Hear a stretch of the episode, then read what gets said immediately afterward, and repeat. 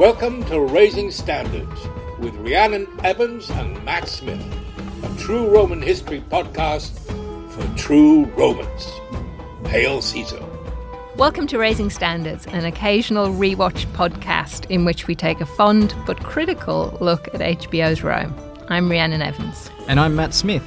In this episode, we'll be taking a look at Season 1, Episode 11 The Spoils. It was written by Bruno Heller and directed by Michael Salomon.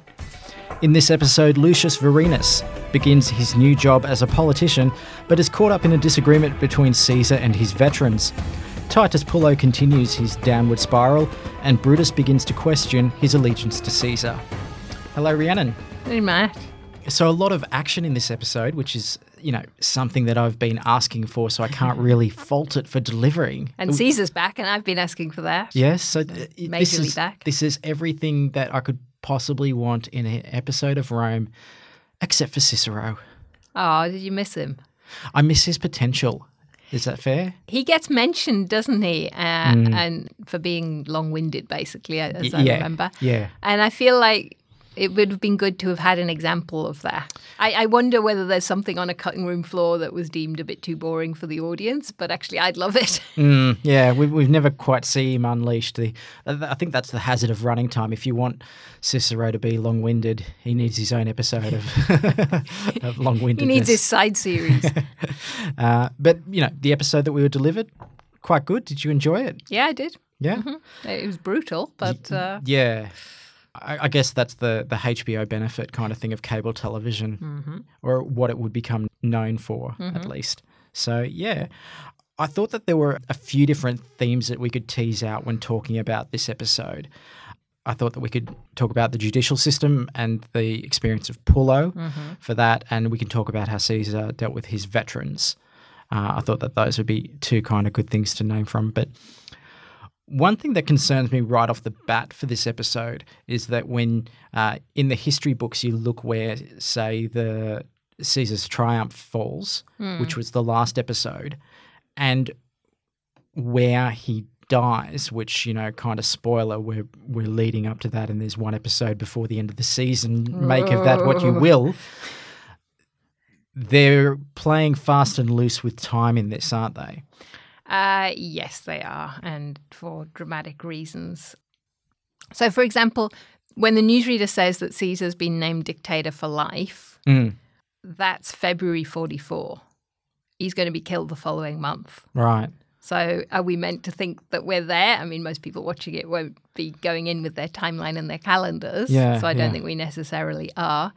But that would make it two years after the triumph. Okay. And it's also kind of late to be talking about what you're going to do for the veterans. Mm. So, I think they're merging together timelines here in a way that's understandable, but doesn't quite reflect the historical path. Yeah, yeah. Because I, I guess as soon as, for argument's sake, you would be talking about the veterans, is when you get back from Egypt, really. Actually, probably uh, chasing down Cato afterwards. Yeah, from Africa. Yeah. So that's when you would really need to have the conversation about veterans, not two years after. But having said that, in the timeline of the show, this seems to be set really recently after Caesar's triumph because you've got him getting his new seat, for Gets example. a new chair every episode now, doesn't he? Yeah, yeah. so he, he gets a new chair with a with a back on it because Cicero is uh, a bit too eloquent and uh, a bit of a windbag. I think is maybe as Mark Antony puts it, or infers at least. Yeah, he needs a comfortable seat to sit through that. Yeah. You get those kind of indications that it's really soon after the previous episode, but at the same time, it hasn't taken long for Pullo to become a, a jaded hitman and uh, for him to become quite nonchalant about um, humming and chasing people down in the streets of Rome and just, you know, killing them in front of old ladies and what have you. So that was really quick. I don't think it would take that long to become a jaded hitman. And Pullo has a long history of killing. Most of it has been in the service of, I mean, it's been his job and it's an accepted job as a soldier. Yeah. Whereas this is a kind of, uh, you know, if you accept the role of the army, this is a perversion of that. I, I didn't have so much of an issue with it. Okay. All right. I mean, I think he could get jaded in a few weeks. The thing about Pullo is he's been presented as somebody who will react instantly to an insult, to a, any kind of perceived issue, like the woman he loves being betrothed to someone else. Yeah. He'll just lash out. Mm. But we've also been shown he's kind of got these inner depths. Yeah. And so I'm not surprised that he, he's being presented as somebody who then has to go and get drunk to cope with what he's doing. Mm, mm. But this is just this is just essentially, you know, killing for the coin. Yeah. So, uh, and actually, oh, segue. Speaking of coin, the other kind of thing when it comes to timing is that when Lucius Vorenus is visited by his old army mate, uh, who is uh, a soldier called Mascius, Mascius holds up a coin and says, "Look, Caesar's even putting himself on the coin." Your brothers are unhappy, very unhappy. They feel the old chiefs forgot who brung him here. Cannot have more coin. There is an agreement. Aye, there is, there is. And it's adequate coin. Got his picture on it now, I see. A coiner may depict what he likes. What's the turnover between uh, Caesar taking control of Rome, minting coins, and them getting in general circulation? Because I don't know about you, but I very rarely see a coin in the year that it is minted. Well, look, I'm going to challenge what you say there because, I mean, it's a little bit later, but if you think about the short lived emperors of the year 69, they managed to get coins out. They did actually, yeah, yeah.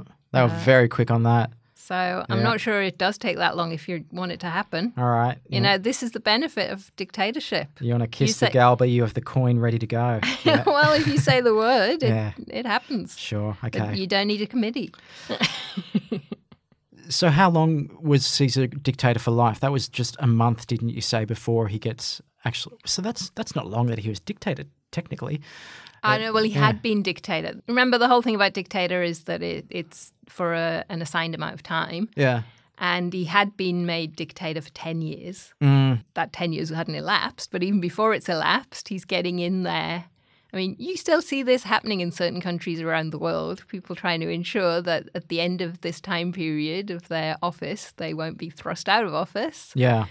So this is what he's doing. It's now for the rest of his life. The rest of his life is a lot shorter than 10 years. So obviously there's a lot more nuance to this and there's planning going on even earlier, but symbolically at least, it's easy to see that as the the final straw. Yes.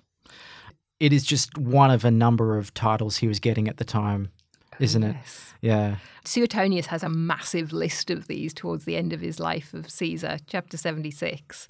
He lays it on so hard, you, you sort of understand where the uh, conspirators are coming from.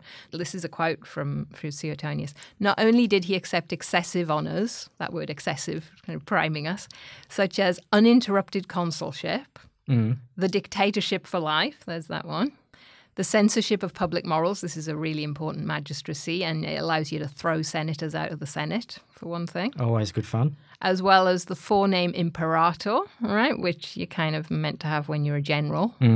The surname father of his country. I question the translation surname there, but the title father of his country. Mr. Father of his country. Yeah. um, it's in Latin pater patriae. I mean, that is a huge honour. It's been given to a handful of people throughout the whole of Roman history. A statue among those of the kings, which is symbolically bad if you're trying not to look like a monarch. And uh, a raised couch in the orchestra. This will be at events like at the theatre. But he also allowed honours to be bestowed on him, which were too great for mortal man. Right. For example, a golden throne in the House. This is in the Senate. Oh. Throne. See, we, we, we saw that in this episode, but it wasn't a golden throne, Well, although they specifically said it's not a throne, didn't they? That that was the, a- the point of discussion. Mm. between Brutus and Cassius there, and um, and you know Cassius was the one going, look, you know, it, it's a throne, and Brutus has gone, mm, it's a bit chair-like. Yeah, it's not. It hasn't got as much decoration. or it's not as extravagant. He says, but Needs yeah, a bit of bling. in the House and on the judgment seat. So when he's acting as a judge, a chariot and a litter in the procession at the circus. It was looking a bit triumphal, generalish, but for every day. Mm. Temples, altars, and statues besides those of the gods. So it's his own statues being put up alongside statues of the gods, which makes you think Caesar is godlike. Uh, a special priest, which only God should have, an additional college of the Luperci. So he's bringing in new colleges of priests. I have to say, Augustus would continue this trend. So uh, this is not only Caesar.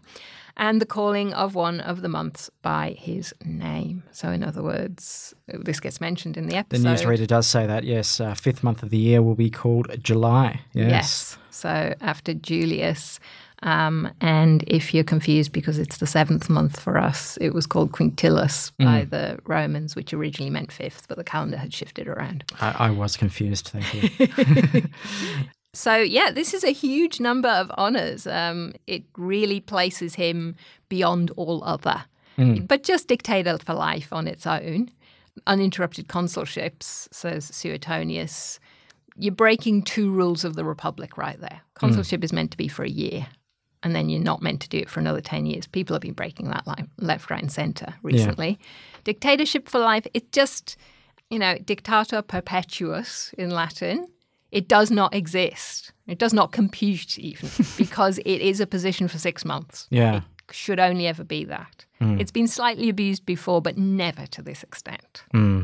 Mm. So this is a huge. They're, they're quite right to present it like that in this episode. That he's he's putting a huge burden on the republic, and it's pretty clear that he is breaking the republic. Yeah, but at the same time, I mean, this entire season at this point is building up to, you know, something in the next episode. I think you've already said it. I, I, I don't think I have, but, you know, anyway, read of that what you will. At the same time, it seems like the motivation for Brutus to act is the fact that Caesar is taking these titles and putting himself in a position that he could misuse. Not so much that Caesar misuses it. You know, Caesar forgives all his enemies. Mm-hmm. He's not going around killing senators, mm. well, officially. But you know what I mean? It's not a misuse of power kind of motivation for Brutus. It's a potential for misuse of power. Yeah, that's the way it's presented in this episode. But you see, it's it's always difficult, isn't it? Because uh, while the evidence we have shows that Caesar didn't necessarily use the full extent of his powers, and, and this will continue with, with Augustus as well. You kind of don't need to because people know they can only go so far because there's the potential for the dictator or in the future the emperor Yeah. to come in and stop you. Given that already Caesar is basically nominating all the magistrates, and we saw that happen with Vorenus, even down at that's kind of micromanaging, that's at a reasonably low level. Hmm. So he's got his people in place. So if you know that See, this is like in the US with people getting primaried, isn't it? If you know if you act in a certain way, you won't have that magistracy next time around, Yeah, yeah, yeah. then you're not going to do it. So there's a kind of way that just being It's a hanging, hanging threat. Yeah. yeah, Yeah. He- he's pulling the puppet strings without it being necessarily obvious. Mm. And I suppose that's a good way to uh, kind of segue into uh, Pullo's chosen career, which Caesar makes direct use of indirectly. Yeah, and that doesn't become entirely clear until the end of the episode, although I No. think we suspect it. Yes. And Because there, there is, uh, and, and so this is um, uh, Pullo going around uh, knifing a, a couple of low level but prominent politicians who might be vocally disagreeing with what Caesar is doing. this has been outsourced to Mm. the local mafioso equivalent. Yes. Um, Erastes Fulmen, he's called, isn't he? Yes. Pullo is now working for. So there's no direct link. It sort of makes sense to set it up like this because, of course, there had been gangs and thugs going around Rome, as we've sort of seen in the series, but certainly Well, yes, throughout the 50s. Vorenus directly worked for Erastes Fulmen a couple of episodes ago, Mm. and it's interesting to see how he and Pullo both approached the occupation differently. I think uh, Vorenus went as far as breaking a man's arm, but Mm. when he was directed to kill him, he kind of you know said, "Uh, "That's enough. I'm walking away." The kind of interesting thing about this man who is killed is that it is Octavian who directly says to Caesar, "Are you responsible for the killing of him?" The man he killed was Aufidius Dento, deputy chief of the Caelian Nailmakers Association. Popular man, apparently, and a vocal critic of my leadership. People will suspect I ordered his death, and I must not confirm those suspicions by helping Pullo. And did you? Order his death? I did not know he existed until he didn't. And it turns out that Octavian was right on the money there. That You know what? I hadn't really thought about that, but you're quite right. Again, we keep getting this kind of drip drip feed of just how clever Yes. Octavian is Yeah, yeah, yeah. politically. Yeah. That he sees people's motives and he You know, he can read people, he knows how the power structures are working. And even though he's told no and seems to accept that, he's right to suspect, and he is correct in the end. He's really being depicted throughout as somebody who's politically canny. So one of the storylines that we've got uh, teased out in this episode is where one of Caesar's veterans, Mascius, who is representing, it seems, the entire 13th Legion, I'm assuming, that Yeah. Vorenus and so. Pullo used to be a member of, kind of says, right, we've done our bit. We were promised land and money, and I think they've they've been given the money. They've been given a lot of money. Hmm. Remember in the last episode, like more than he said he'd give them initially. It's money and like much. like everyone gets a slave as well, a Gallic Yeah. slave, that Yeah, sort of thing. property, Yeah, exactly. but they want land, which they were promised. Tell Mascius I respect his honesty. Tell him my veterans are as sons to me, and to all loyal veterans I shall give good lands in um, Pannonia. Good, fertile bottomlands. So, what was the reality of this? Caesar did give land to his veterans. I mean, Pompey gave land to his veterans. That this is why we get a lot of, you know, colonies spun off around the empire that are set up as a retirement village for veterans. You Yeah, get some land, and yeah, They're not necessarily new towns, but sometimes they are. So they're technically called municipia, which means that they are towns usually where, where Roman citizens are settled. So, yeah, this happens throughout, especially northern Italy and the kind of inner northern Europe, I guess you'd call it at this point. yeah, So, um, and it continues to happen.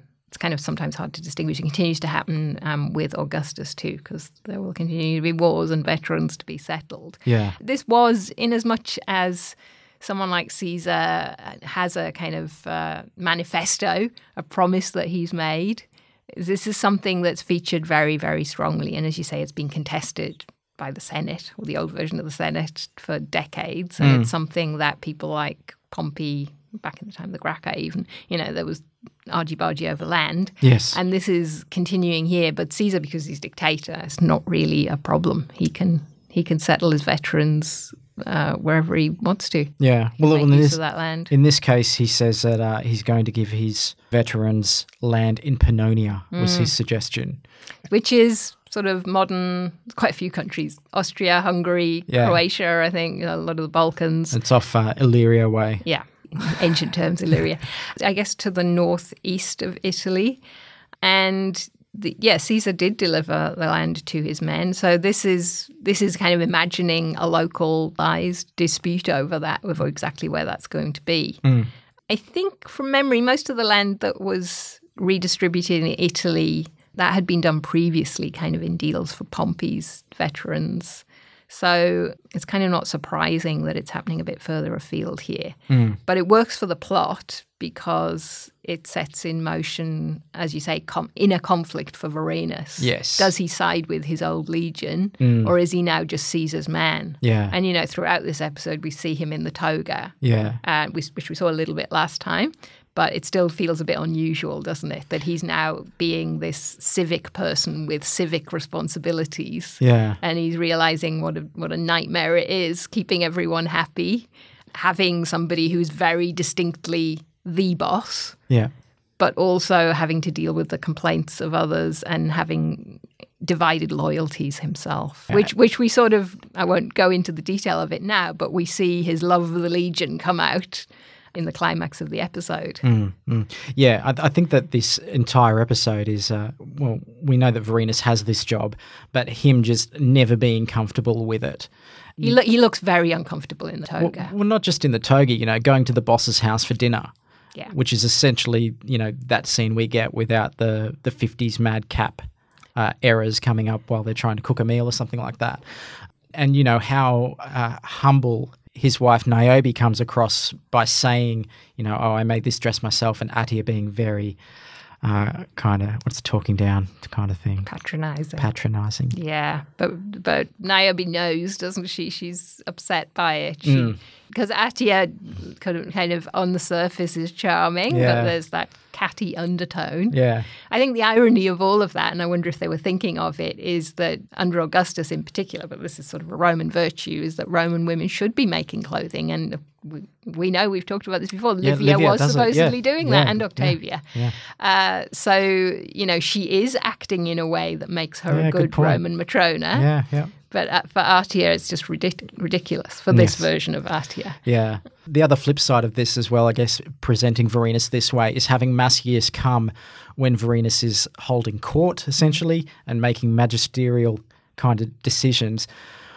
I like that they called him patron and he referred to them as clients. Mm. Yes, yeah. Which is very much reflects the Roman terminology. And Mascius just completely approached him like he was that they were still comrade in arms, despite the fact that Vorenus is sitting there a bit regally thr on a throne almost, but in a position of power, flanked by the women of his household and the slaves. And you know, you're sitting there in your fancy toga with your ladies and your slaves and your exotic blue parrot. I'm here getting the raw deal out of Caesar's war, despite all the work that I've done. I think they did that kind of Yeah. really well. Yeah. To reflect his different role now and the fact that this is something that your old comrade finds difficult. To, I mean, yet they have to come begging, but it feels step down for him, doesn't it? For Mm. Yes. Mascius? Yeah, yeah. Feels Uh, uncomfortable to say the least. Erase that. It'll do no good. The image is on every wall, on every hill. Don't worry about those scribbles. King Caesar knows you're his loyal friend. Oh, I'm not worried about that. No, it's just, do I truly look like that? It's near. Well, it's tragic. Oh, But an image cannot catch your vim, your noble vitality. I speak only what's true. You have that grace in action they say your noble ancestor had. That's why plebs put you on the walls. They see him in you. They see my wretched name, that's all. Simpletons. Let us speak of something else. Those weighted names, you know? You may call a cat a fish. They will not swim. Let's uh, pivot slightly and talk about another storyline that is teased out in this episode, and that is the wavering allegiance of Brutus. So Brutus is starting to feel the weight of his lineage upon him, uh, the expectations of his mother, and also a bit of peer pressure from his colleague Cassius, really, to do something about Caesar and to be the one who acts and takes a stand against him. And the start of this being illustrated is him coming across some graffiti. They use graffiti well in this series, don't they, to kind of show us, and, and this is very much the way historians approach it, that it shows us something about the voice of the people, which Yeah. we find very hard to get at Well, it, it weaves it all the way through the opening credits. You're, Yeah. you're hit with it just to start with. exactly. But this is the most uh, poignant kind of use of it during an episode so far, I think. There was a graffiti on the wall of Brutus killing Caesar, trying to guilt him into action. Yeah, I guess so. And as you say, they are, I think we've discussed this before, but they're trying to make him recall the Brutus who was allegedly his ancestor, mm. who drove out the kings. It's almost like this sort of cyclical version of Roman history where mm-hmm. they had kings who degenerated into tyrants. So Brutus drove them out and became the first consul, Yeah. one of the first two consuls. And now, 500 years on, we've got Rome going towards monarchy again. Yeah. So why isn't Brutus rising up and doing the job his ancestor did? Exactly, yeah, yeah. So when you die, you become grass and the antelope eats the grass. Yeah. I know what you're referring to, even though I haven't seen it. Yeah, Shakespeare. The um, the graffiti, I think, is based on uh, rhymes that we, we have quoted that were supposedly sung everywhere, I think, rather than appearing as graffiti. Quoted by people like Suetonius, again, in the life of Caesar. So in chapter 80, he says this is a verse, a rhyme that was sung everywhere. First of all, was Brutus consul, since he drove the kings from Rome. Since this man drove out the consuls, he at last is made our king. So this man there is Caesar, and there's this idea that he's now done what Brutus did, but the other way around. That um, Brutus installed the republic and Caesar's driven it out and become king. So we've gone back to having kings. And also, uh, we do have some graffiti cited by Suetonius Some wrote on the base of Lucius Brutus's statue, the original Brutus. The original Brutus, yep. Oh, that you were still alive. Mm-hmm. All right, so we, we want a man like you back. Yeah, That's if you were we need alive, right you'd here. be doing something about this. Yeah, Mm. yeah. So what they're doing here is very definitely based on some of our historical sources, Yeah. uh, and and that there is this kind of popular movement against Caesar, apparently, Mm. much as he is very popular with the people generally. Yeah, and we've got uh, um, other accounts as well, though. So from Plutarch specifically, and also from Dio, Mm. which is this graffiti encouraging Brutus to act. Yeah, Dio actually says that there are pamphlets discussing this and directly engaging Brutus, as Dio says in Book 44, Chapter 12. These pamphlets declaring that he, Brutus, was not truly that man's descendant. And referring then, it, it goes on to say, for the older Brutus had put to death both his sons. And what that is uh, referring to is that his sons tried to bring the kings back because there's a war afterwards. The kings are only exiled, they're not killed. Um, and some Romans go out to join them and, and engage in trying to restore them. And Brutus, because he was consul, it's his job to declare that a Roman citizen should be put to death, Yeah. which basically that happens for treason uh, which is something we might go on to discuss in a bit um, punishment for crimes. So he has to have his sons executed, but he did it because he was loyal to Rome and loyal to the Republic. Yes. So it's a pretty high bar Yeah. that poor Brutus has to rise up to. Yeah. There's this weight of his ancestor. And I, I thought that. I thought Tobias Menzies did that really well. Mm. Uh, he gets little bits of dialogue, but a lot of it was his inner conflict you saw on his face. Yeah, yeah. Oh, he's he's nailing it in every scene. Mm. But I, I particularly like the scene that he has with Caesar later on, where Caesar tries to give him Where they're playing at the board game. the chess. Yeah, uh, early for yeah. It's not chess, but yeah. Not chess, but chess, where they're playing Vulcan 3D chess, and uh, Caesar is trying to send Brutus away to a nice position, but doesn't want to make it sound like he's exiling him because he's worried about him. As my father. As my father, I looked on For a year or so, no more. Until the city's stable. Forgive me. I feel unwell. Perhaps we can finish this game another time. Be reasonable! You're in every war with a knife at my throat. It would be foolish to ignore it. Only tyrants need worry about tyrant killers. And you are no tyrant. Haven't you told me so many times? You may go. Brilliant acting. Hmm.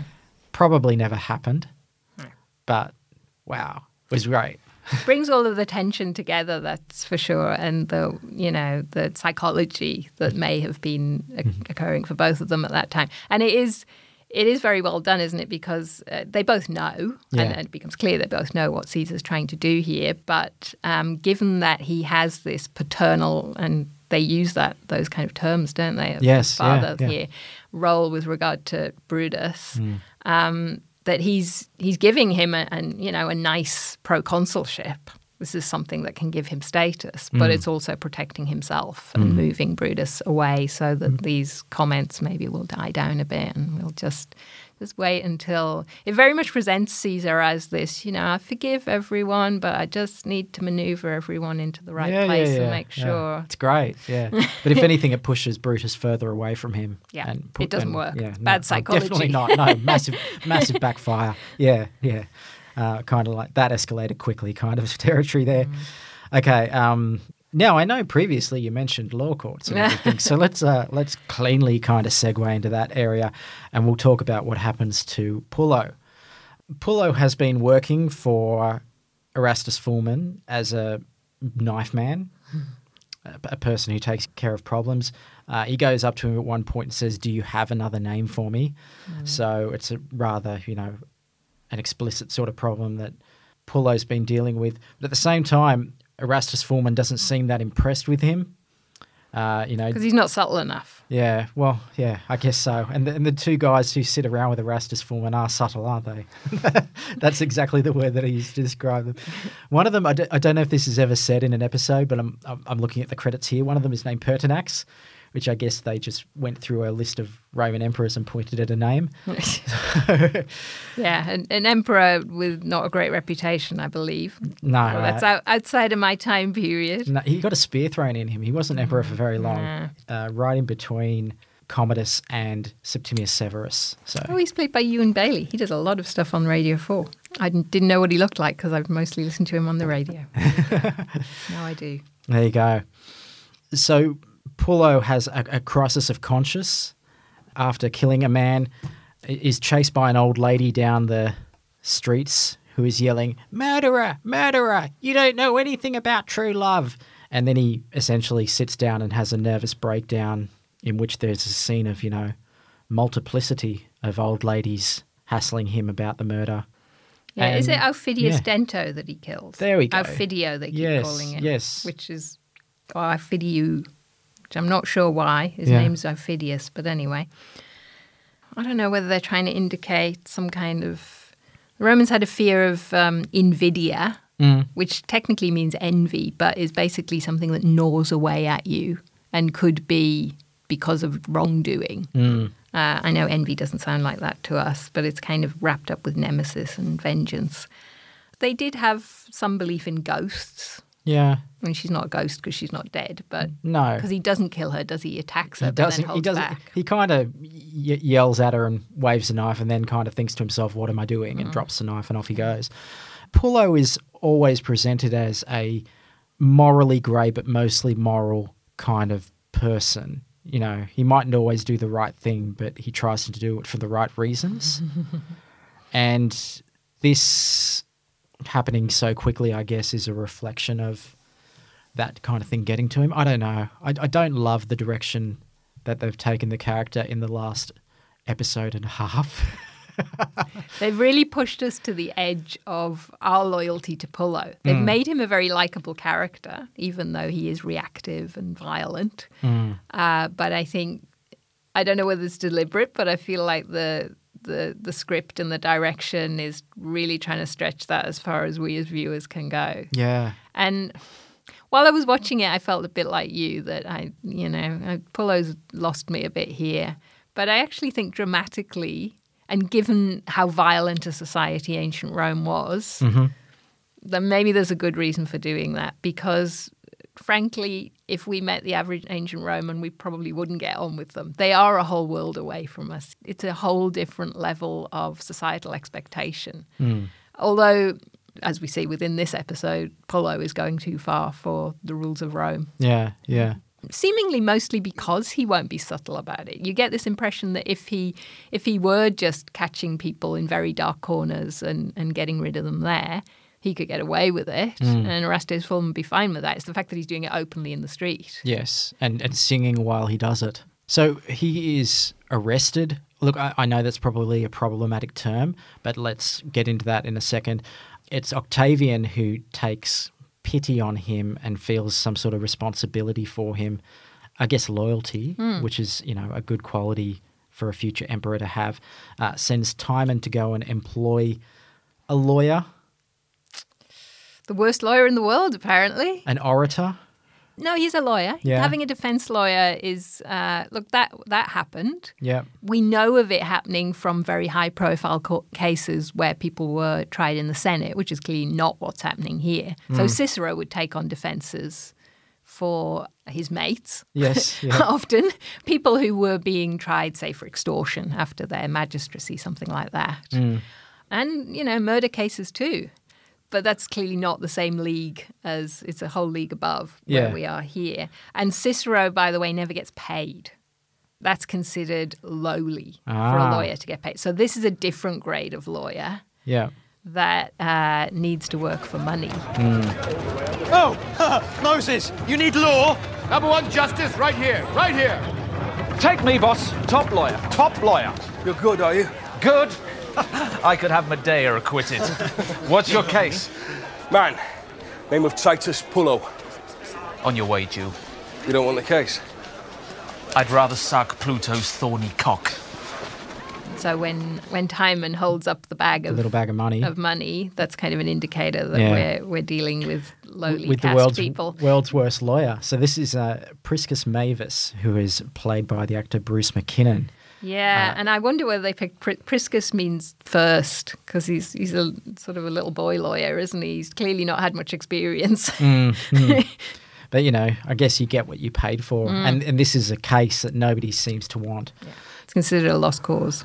So Pullo killing somebody in itself isn't illegal, is it? It's it's as you say, it's the fact that he did it out in the open. Uh, It is illegal. Murder yeah, is illegal. Yeah, yeah, I know, but you know, we, apart we, from slaves. Yeah, we, we seem to hear about it, you know, very infrequently. That you know, prosecuting it is kind of kept within a private affair kind of Mm. thing. Yeah, it would be up to the family to take up the Mm. case. Yeah. They might have done. I remember one really strange kind of murder mystery that came up during the reign of Tiberius because Tiberius took a really strange amount of interest in the case Mm. and kind of went and mismarbled it himself and said, No, you pushed your wife out the window. Mm. Is this sounding familiar? Yeah, vaguely. Yeah. So, you know, but besides that, we don't hear of a you murdered this. The police are going to go and investigate it and arrest you. And then you're going to be prosecuted and put in a pit with some cockroaches and then put in the arena. That whole narrative Yeah. is kind of more aligned with our version of justice, I guess. So the family may have prosecuted this case. There's no indication of that in this series. Mm. We don't have police. We have these figures called vigiles, these vigilant people. They're kind of also connected with making sure fires don't get out of hand, that kind of thing. So that is a much looser Yeah. kind of role. If a case were prosecuted and a Roman citizen, really important, he, his status, he has Roman citizenship, that puts him in a whole protected category. Mm. If you were a slave or a non Roman, or maybe even an ex slave, maybe, Oh, you'd just be thrown to the lampreys. a slave could be. Yeah. Um, a slave might be punished by being thrown into the arena, maybe as a one off. I know this is a bit of a sideline because it's about slaves, but I think they're incorporating that because he does end up in the arena. You might be sent to ad ludos, they called it, to the gladiatorial school, Mm. where you'd be trained as a gladiator. But that's thi- a punishment because that's still slaves what we're talking about. Yeah, that's slaves. Yeah. Or you might just be thrown into the arena without any armor, Yeah. and gladiators or wild beasts will finish you off. Yeah. But a Roman citizen can't be punished like that. Yeah. A Roman citizen might be exiled. Fines are very common. Yeah. Maybe for murder, exile would be more likely. Mm. But something that brought you to, to your death is not typical for Roman citizens. Mm. You're a protected category, and people might think of, uh, you know, in the biblical story, that when St. Paul claims he says, I'm a Roman citizen, you've Mm. got to send me to Rome at least for a trial. Yes, now, he yes. does, of course, end up getting executed, but that is unusual in itself, and it's because he won't deny being a Christian. Mm. He won't give it up. If he'd done that, all he had to do is deny Christ, and then he's not going to be killed as a Roman citizen. But if he weren't a Roman citizen, pff, Yeah. they could just get rid of him in the provinces. All right, but so again, that's a bit of a sideline. But yeah, where Pullo ends up seems to be a bit of a mishmash of those different potential punishments. Yeah. Yeah. So ending up in the arena, and I, I, I was trying to remember. He is given a weapon to start with. Isn't No, he? he's not. Oh, he's not. Okay, No. so then he is being treated like a slave who's just Mm. been thrown to the gladiators. Okay, so let, us back up a step then before we get to the arena. Now, the uh, the court proceedings in which uh, Priscus Mavius is quotation fingers defending Pullo, I found that being remarkably on topic. From what I know of these, you know, when Cicero's involved or something like that, it's essentially just a slagging match as Mm. you know who's done what with whose sister and who's the more upstanding citizen and as a result do you really think that my the person I'm defending is better than the person you're defending? It's not kept on facts of what happened in the situation. So this scene very much on topic and sorry just before you go ahead the guy who is arguing against um, Pullo's lawyer is named Accusator Negidius He's played by Peter Eyre, who was in the 1970s Caesar movie with Charlton Heston. Ah. Yeah. Who did he play in that? I don't know that he had a big role. Okay. He played Cinna the Poet. Okay, yeah. Oh, actually, he does look familiar from that. so maybe I've seen it, or at least scenes of it.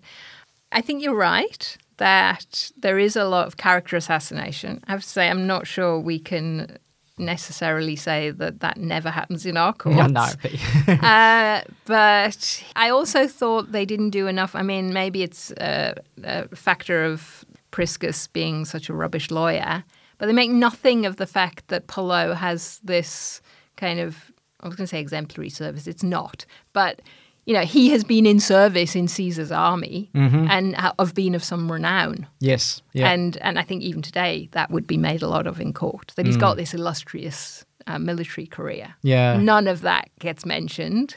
Actually, And- there's there's also the fact that in a previous episode, Caesar doesn't punish Vorenus and Pullo for letting Pompey go, which is a much bigger, you know, transgression to do.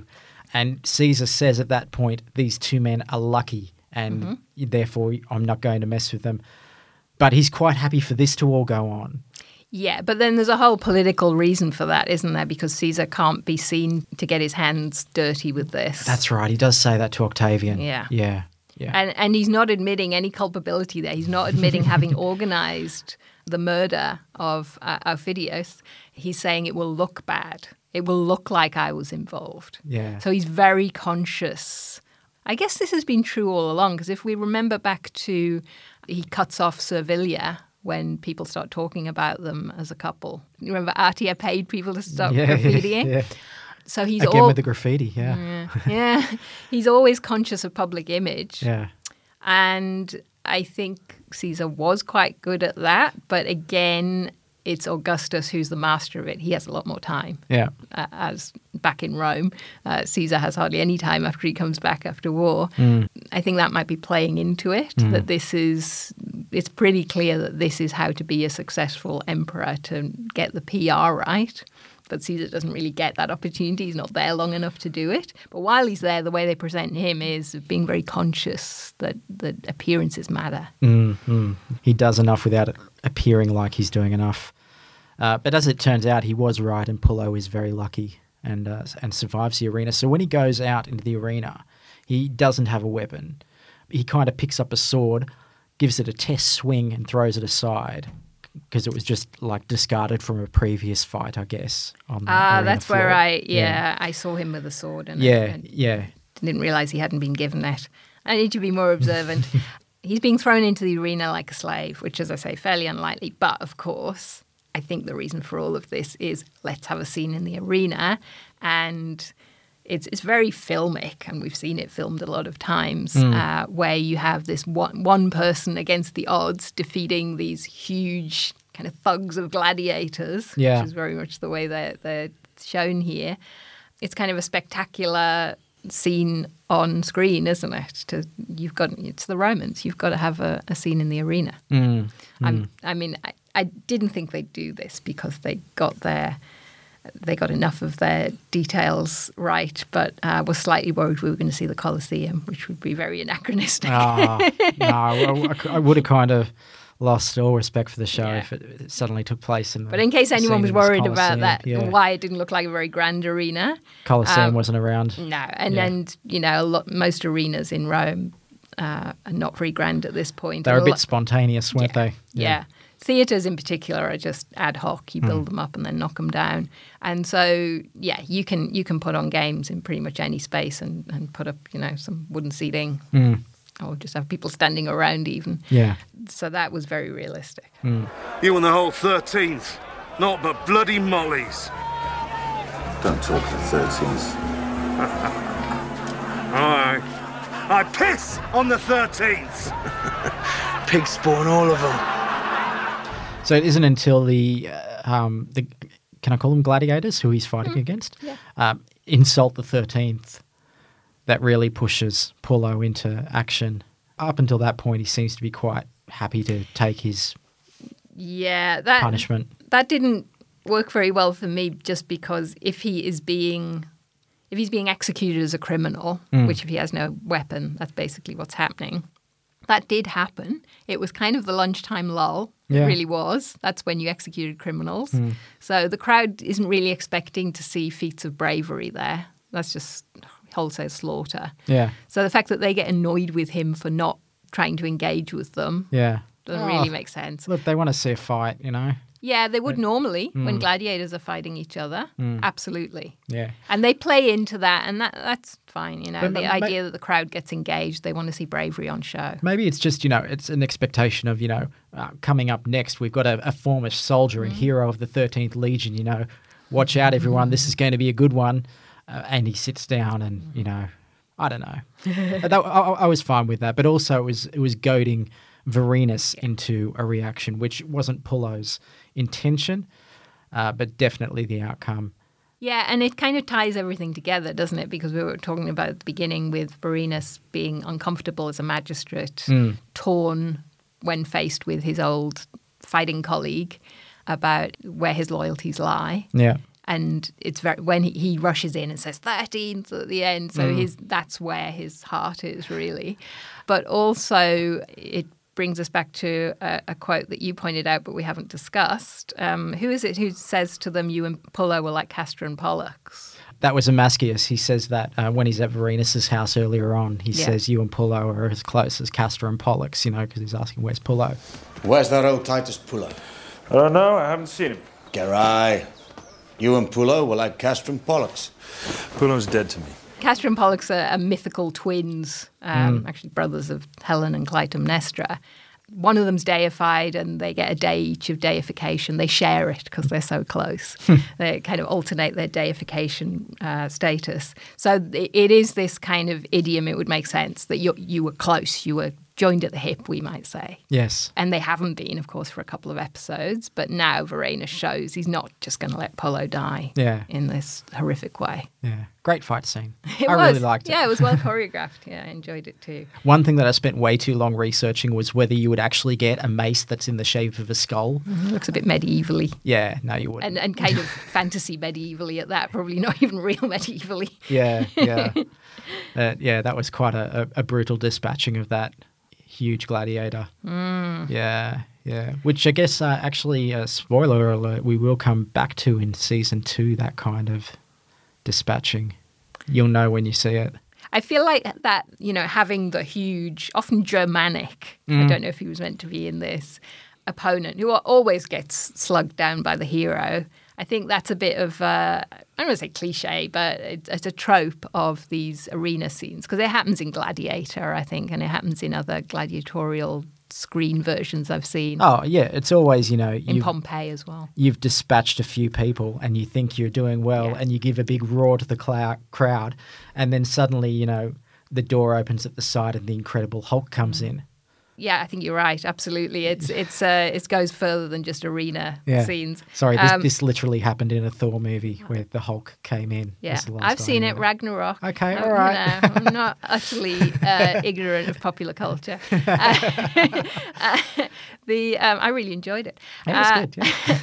Also, I was quite glad to see that they didn't just unleash animals. I don't know, maybe they couldn't afford them, but then that little kind of arena wouldn't have been able to afford them. Mm. So the fact that it's gladiators, not lions, which are relatively rare, like it's a big deal to have lions in Rome, is very expensive. That I think uh, again gave it a realistic touch that this was. It's a very Roman thing to have gladiators fight, Yeah. but it's not necessarily big scale, kind of big glamorous buildings and and uh, you know trumpeters and all kinds of hoopla. Mm. Uh, it could be more. It's kind of awful to say, but every day like this. You've been listening to Raising Standards, an occasional rewatch podcast in which we take a fond look at HBO's Rome with Rhiannon Evans and Matt Smith. If you like this podcast, you can subscribe in Apple Podcasts, Spotify, or your local friendly neighbourhood podcatching service. Please leave a review, they are always very appreciated. You can like Raising Standards on the Emperors of Rome Facebook page, and you can follow both of us on Twitter. Rhiannon is at Dr. Rhiannon Evans, I am at Nightlight Guy, and the podcast is at Rome Podcast. That's it today for Raising Standards, so until the next episode, I'm Matt Smith, you've been fantastic, and thanks for listening.